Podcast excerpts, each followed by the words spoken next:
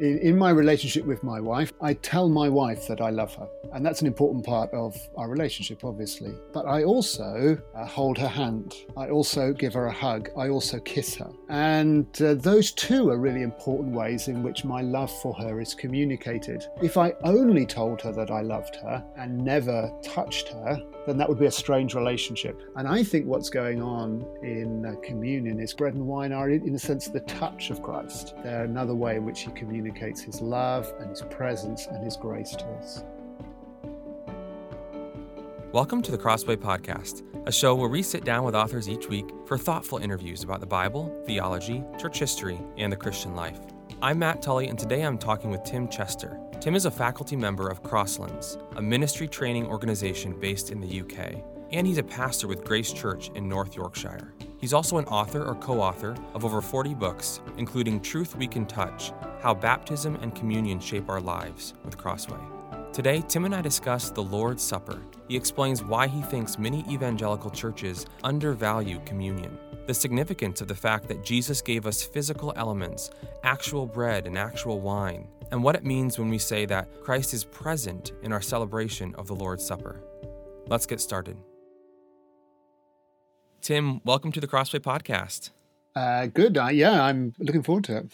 So I think it's safe to say that uh, for, for many of us, our experience as Protestant evangelicals is that uh, the Lord's Supper can be somewhat of an enigma for us. Uh, we might be in churches where it's practiced once a month, maybe a couple times a month, maybe less, and um, and sometimes it's hard to know what to do with it. We kind of we're not really sure what's going on or why it's significant, and it's uh, as you talk about in your book, if it were to sort of be uh, left out of the church's regular rhythm for six months or a year, we might not even notice. Uh, why do you think it is that Protestant evangelicals often uh, maybe underemphasize the Lord's Supper? I think that's right. I think I, I, do think we undervalue it. We're not quite sure we know what to do with it. In fact, I was talking to a woman in my congregation who who was expressing exactly that sentiment and, and found it almost embarrassing because she wasn't quite sure what she was supposed to do as she took uh, bread and wine. Uh, I think there are a couple of reasons. One is, uh, and they both have a sort of bit of history really. One is that we still uh, live in the shadow of the big debates that took place around the Reformation in the 16th century, that then kind of got revived in the 19th century, particularly here in the UK, but I think it was more widely with the rise of Anglo Catholicism, a kind of uh, Protestant version of Catholicism, where there was this kind of uh, debate over what the sacraments really represented, what they stood for. And ever since, what we've tended to do as Protestants is, is to define our position over against the Catholic position, over against transubstantiation, over against a kind of um, reenactment of Christ's sacrifice. And so we're very clear on what we don't think about the sacraments. But I find again and again that when I'm hearing people talk about them, they're not sure what they do mean. So we've we've kind of got the negative worked out, but because we've been so focused on that, we get very nervous about trying to state positively what's going on, both in baptism and communion. I think the other factor that's going on is that we are children of the Enlightenment.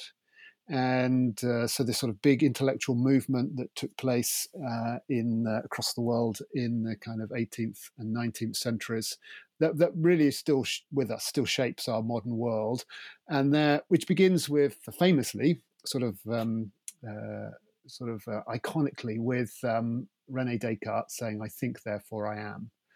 And uh, whatever else is going on at that moment, one of the key things is there that the action is taking place in the mind. And ever since, we think that what has meaning is what takes place in the mind what I think and uh, the way I kind of assess what's going on around me. And then we then we get these physical objects, bread and wine and water, and we're not quite sure what to do with them. And that's why I say in the book, I think we would be a bit more comfortable, many of us as evangelicals, if Jesus had said, "Say this in remembrance of me," or or even better, think this in remembrance of me uh, here's something for you to think about, you know. But he doesn't. He gives us physical objects, bread and wine, and I think that's very significant. Yeah, explain that, unpack that. Why are those physical objects and the, the physical acts of eating and drinking those things uh, so valuable to us?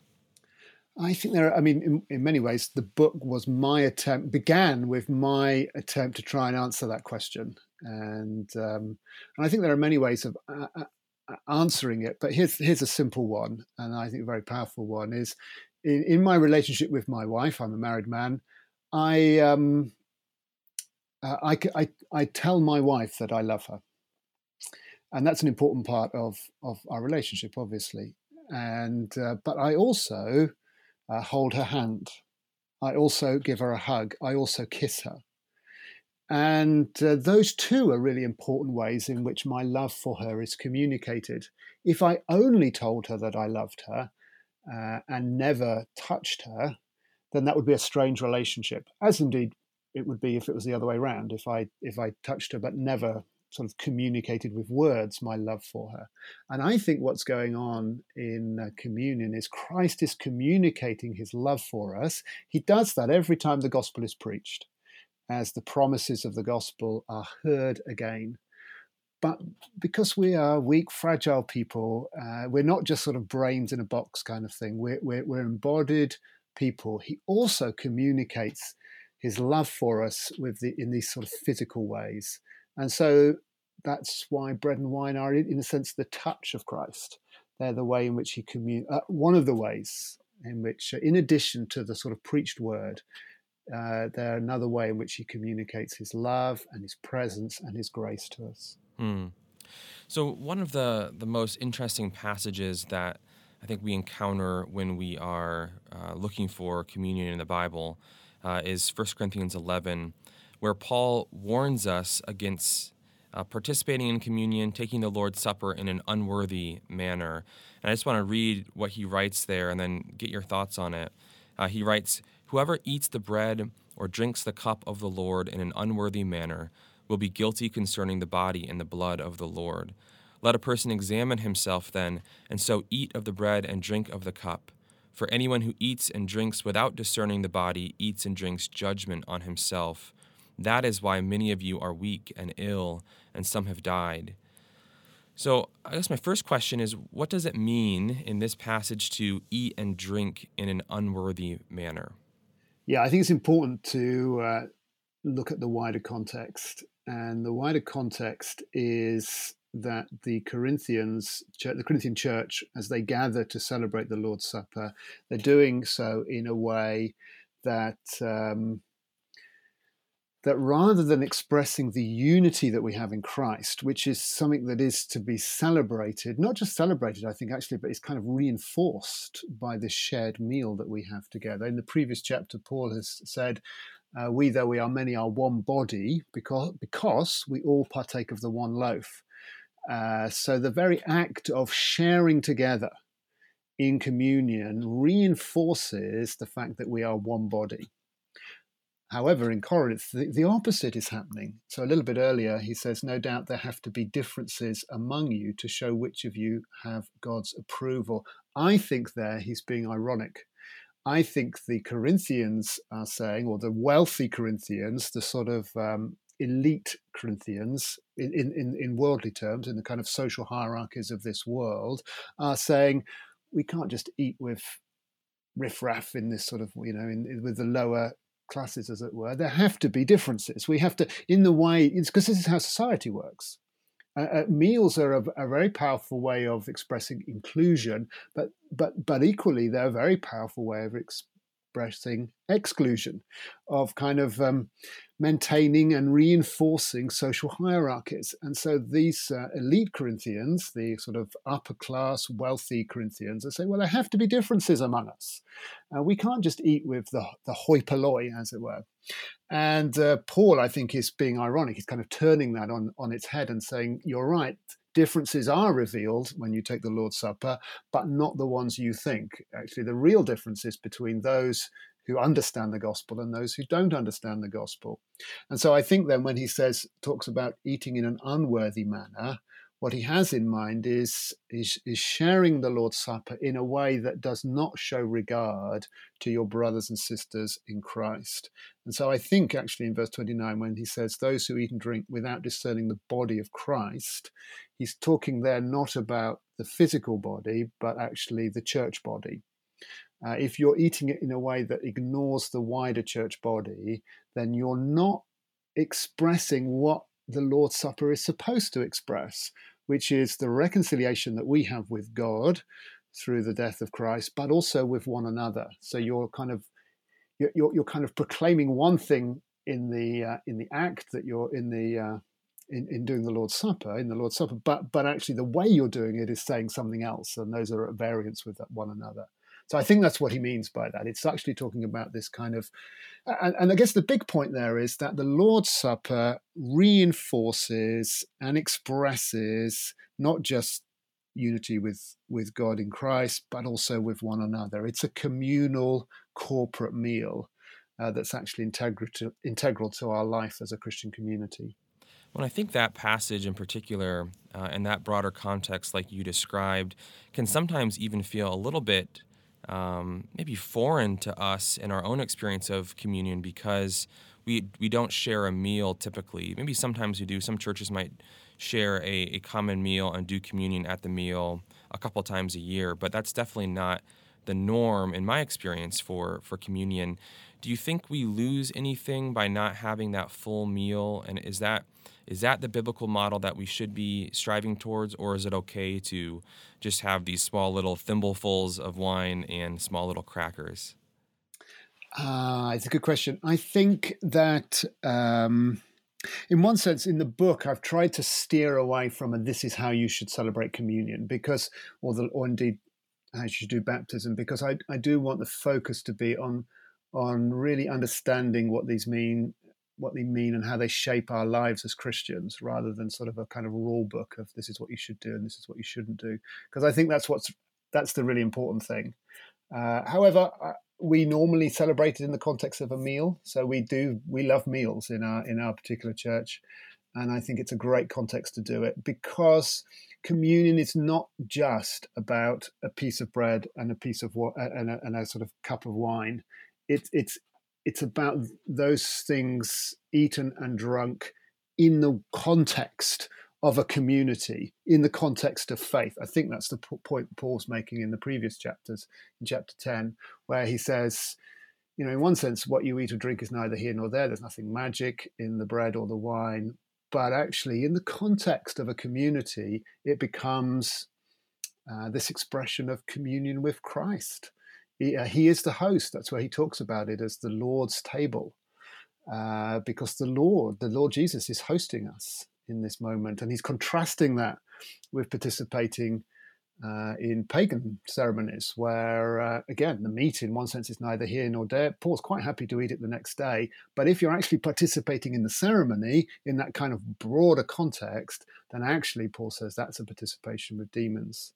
So the the, the, positive point for us is that in this wider context, which I think is helpfully includes me, although I don't think it has to, uh, we're actually expressing our unity with Christ. Uh, we're, we're eating in his presence, enjoying his presence through the Spirit, uh, but also our unity and our love for one another. And I think in that context, it becomes a very powerful experience that reinforces our union with Christ and our unity with one another. So even within Protestant circles, um, there can be disagreement and sometimes even debate about how exactly Christ is present. And often the, the dis- discussion centers on the idea of Christ's presence at the Lord's table. Uh, how would you see that? How would you see his presence manifested in the elements? Yes, I think Christ is present, and I think he's present by his Spirit. That's the kind. That's the kind of classic Reformed position. Um, I, I, think the center for my argument from a biblical perspective is I just alluded to it is is uh, 1 Corinthians 8, 9, and 10, where if you sort of trace the argument that Paul's making there, this is what you find. It, the presenting issue is meat offered to idols and what should be done about that. And clearly, some in the Corinthian church think it's okay because it's just meat, and others think it's not okay because it's been offered to idols. And you can kind of you, know, you can see how uh, both groups might come to that position. It seems clear that Paul thinks eating the meat is okay because it's just meat, nothing magic happens to it. Although his big concern, and that comes out particularly in chapter 9, is that these two uh, different groups um, treat one another with love and respect. But then in chapter 10, it takes a sort of interesting turn because in chapter 10 is where he says, uh, but I don't want you to take part in pagan ceremonies. If you do that, then you're participating with demons. And in one sense, you want to go, well, hang on a minute, Paul. A moment ago, you said eating meat offered to idols was nothing. So why suddenly the big fuss? And the point is because it's not just about this thing that you put in your mouth, it's about the context in which it takes place. And uh, so eating meat that's been offered to idols is fine. Uh, if you're doing it the next day, as it were, around your meal table. But if actually you're doing it in the context of a pagan ceremony, that's a whole nother issue. In that situation, you're participating with demons. And to reinforce that point, Paul then parallels that to the Lord's Supper. And he says, to the, when you take the Lord's Supper, you are participating with, in Christ. Uh, and so, in other words, we are experiencing Christ's presence, not not kind of in the bread and the wine, as in, in the kind of Roman Catholic position, but but in this in this context of a wider um, meal offered in faith, with uh, words of explanation, with prayers offered. Christ is present by his spirit. He's not physically present because he's he still has a body. He's ascended bodily into heaven, uh, but he's present spiritually, literally by the Spirit, and that's why Paul can then describe that describe it as taking place at the Lord's table. It, it, Christ, as it were, is hosting us here. And so, and I think it's really important that we say that. We, I think we're so nervous about this sort of um, the dangers of a sort of heading off into a kind of Catholic position that I think there's a danger that we miss this wonderful truth that uh, in a way that is designed so that we expect obviously christ is with us you know i will be with you to the very ends of the earth but but in a way that is designed to be sort of real and tangible and special for us christ is present in communion and i remember sinclair ferguson once saying uh, that um, as, as the bread and the wine are passed round, we, we, we, we, we, we ought to think of the person who passes us or holds out the bread to us as doing so on behalf of Christ. So it's actually Christ himself who is offering the bread as this kind of token of his presence and his love for us. Yeah, that's that's a beautiful image, and uh, it does kind of help to answer the question that I think many of us have struggled with. And I wonder if you could offer some practical guidance or suggestions. But to the to the Christian sitting in the pew, uh, and communion has just begun, and the elements are being passed out, and um, they're sitting there wondering, what, what am I supposed to be thinking about? What am I supposed to be doing right now? Um, there's often a, a, time of prayer, and I think it can be a little bit. Uh, people might not always know should I be thinking about Jesus' broken body and shed blood? Should I be feeling sorry for my sin? Should I be feeling grateful for his sacrifice? Uh, what, what guidance, practical guidance, would you offer to the person wondering those things? But in terms of just sort of the practicalities of it, the, the, in one sense, the main thing we get is Christ Himself. Um, and so I think there's sort of two answers to your question. One is to one could be to start with thinking, what is my need at the moment? Uh, and how is it that Christ meets that need? And how is it that bread and wine kind of embody and communicate that to me, the bread and the wine as they come round. Um, and that means that sometimes, you know, there might be a sorrowing of, for sin, uh, but then other times it might be quite joyous. Uh, this is uh, this this meal that we share is also an anticipation of the great messianic banquet, this sort of eternal banquet where we will eat a meal in God's presence in in uh, in the new creation, and so it, you know I think it can. You, there are so many, as it were, notes or moods that one can uh, have in a communion service because it's represented. So it's such a rich uh, idea. So that would be one thing. What's my need? How does Christ meet that need? And uh, how is how do I receive that? How do the bread and wine embody that for me? The other, the other thing would just be to led by to be led by whoever is uh, leading the communion service. So I guess in most churches, Uh, it's not just a kind of um, sort of cold liturgy, as it were, that's rattled through, but someone is guiding our thoughts. And uh, why not be led by that? And again, you know, if, if you're a person who is uh, uh, involved in leading communion, then I really want to encourage you to just explore, to think through the richness of this theme and to hit different notes on different occasions. Uh, and sometimes it will be about embodying promise. Sometimes it will be about a sorrowing for sin. Sometimes it will be about a marveling at the price that uh, Christ paid for our salvation. Sometimes it will be looking forward to that new creation, uh, and and many many more. Uh, but but it, as someone who's participating, let that be what sort of guides your thoughts. And again, be thinking about how is it that the bread and wine embody this for me. So you've talked a lot about the the context for communion and why that's so important for for understanding what's actually happening. That this is done uh, with the body of other believers uh, in the context of a church with other Christians. And I think one question that sometimes people have is whether or not it's appropriate to celebrate communion, to take the elements uh, outside of the context of a church's worship service or worship gathering, or maybe even outside of any kind of formal church context. Maybe just with a small group of friends, Christian friends in your home, or uh, people will go to the Holy Land sometimes, I know, and, and celebrate communion in, in certain special places there. I, I wonder what your thoughts are on that, and, and even uh, is it a, appropriate to celebrate communion without a pastor or an elder present? Um, as well. How would you respond to those types of questions? I think probably top of my list is would be to be guided by the uh, policy and practice of your local church. Uh, so churches will take a different view on this, and I think it is, you know, part of belonging to a church is being is submitting to its the way it conducts itself, as it were, and uh, respecting that and not being autonomous. So my that, that would be my first thing. Personally, I think it is uh, perfectly legitimate for communion to be conducted without a pastor. Uh, but uh, a lot of the kind of rubrics of different liturgies and different uh, denominational constitutions do emphasize the importance of doing it in an orderly way, in a reverent way. And that's why I think often uh, in churches or denominations have said it must be conducted by a pastor. Uh, so the, often that's not so much because they they don't think that other people can do it, but they just want to create a context in which they ensure that it is done in an appropriate uh, way, and um, and so I, which I fully respect, and uh, so that I think that would be my answer. I, you know, another question is, should you do it at a conference when you have a number of Christians from different churches gathered together? And again, personally, I'm I'm comfortable with that. Uh, I think it's also appropriate to do it in smaller groups if that is done under the authority and direction of the church leaders again so it's not being done in a kind of autonomous way uh, but being as an expression of the life of the church. And i think that's the key thing. It is a local church ordinance.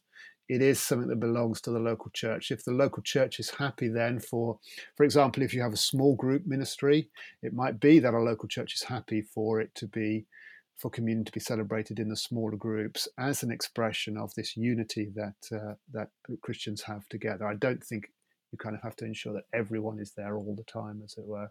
But again, it's being done as as an expression of that local church rather than as something that's in defiance of it or separate from it or outside of it because i think that's that's not right. It is it is something that belongs to the church. And actually it's very it's a, it's an integral way of expressing belonging to a church and you know sadly in some situations of expressing exclusion from a church when excommunication essentially means excommuning communioning people. Uh, you are excluding them from communion. That's in, in um, 2 Corinthians 5. That is how, uh, sorry, 1 Corinthians 5, that is how excommunication is expressed in, in not eating with somebody. And that's because, to, on the positive side, communion is this expression of our belonging to one another. Um, and so, in that sense, it is very clearly a church ordinance. So you've you've used the word sacramental a couple times, and and uh, I wonder if you've, you've hit on this a little bit so far, but I wonder what would you say to the person listening right now who, in listening to the whole conversation, does just feel a little uncomfortable? They feel a little bit unsure of words like sacramental, uh, worried about uh, where it all might lead. But what would you say to that person specifically? I mean, we could talk about where the word sacrament comes from. It's it's sort of has a slightly complicated history. I, personally, I'm not too worried about it. Though I know I, I have good friends who, who do who do get it does make them twitchy, so that's fine. I, I don't want to uh, I don't want to uh, uh, frustrate them any more than is necessary. I, I think the well, I tell you one thing that I found: the more I was, the more I looked into, I've been I've been sort of working on this issue for uh, probably about 10 years really so, so this this this book has been a slow burn as i've really sort of mulled this over and um, and what i found is the more i looked into it I, I you know i you know I, I, was brought up in the kind of uh, uh, context where anything sacramental was viewed as slightly suspicious as if this might sort of send you off to rome kind of thing. Uh, but as I've looked into it, as I've looked into what the reformers said, what the Puritans said, sort of our great forebears in the faith uh, that actually they were they they they they had a great love and commitment to the Lord's Supper, to to baptism. They saw these things as really important. They were un they didn't they were unapologetic. They were not. Uh, they didn't. They didn't seem to suffer with the same kind of uh, neurosis and angst that we do they they they they saw them as really important, and and they were they were un, unafraid to sort of speak of Christ present in the communion table. That that actually that, that, that what I found was as I sort of delved into this, that rather than taking me away from my reformed evangelical roots, it was pushing me back into it. Um, so I don't know if that reassures people, but I guess even more important though is these are gifts Christ has given to his church. So unless you think Christ got it wrong and or his Christ's emphasis is wrong, then then we can, as it were, press into baptism and communion without without fear. Because these are Christ's gifts to his people. Hmm. So we've talked a lot about the fact that many evangelicals, in your opinion, underemphasize the Lord's Supper. Maybe just as a last question, is it possible to overemphasize it? And if so, what might that look like? That's a good question. I don't know the answer. I mean, is it possible to overemphasize the word of God? I, don't think so. There might be ways of doing it in way that, that are unhealthy, and I think that might be my answer. You know, there are ways of emphasizing the sacraments that I think are unhelpful. Um, and certainly, I don't want the sacraments to the exclusion of the word uh, it's word and sacrament together are the two great marks of the church. And actually, the together is really where the, I think where there's real power, where, where actually the word is being embodied in the sacrament. The sacrament is explained by the word, and and, and not just in some kind of theoretical sense, but week by week. You know, if, as, as you preach, and, and, whether you take communion immediately afterwards or in a separate meeting or however you organize it, if you're making the link between that, then in the kind of um, shared life of God's people there as they are being fed by this word. It's then being reinforced in the bread and the wine, and uh, or perhaps in that word you're doing as Paul so often does in his writings, and Peter, pointing people back to their baptism and to the identity that they have as baptized people. Uh, then I think there's a real power in word and sacrament going together in that way.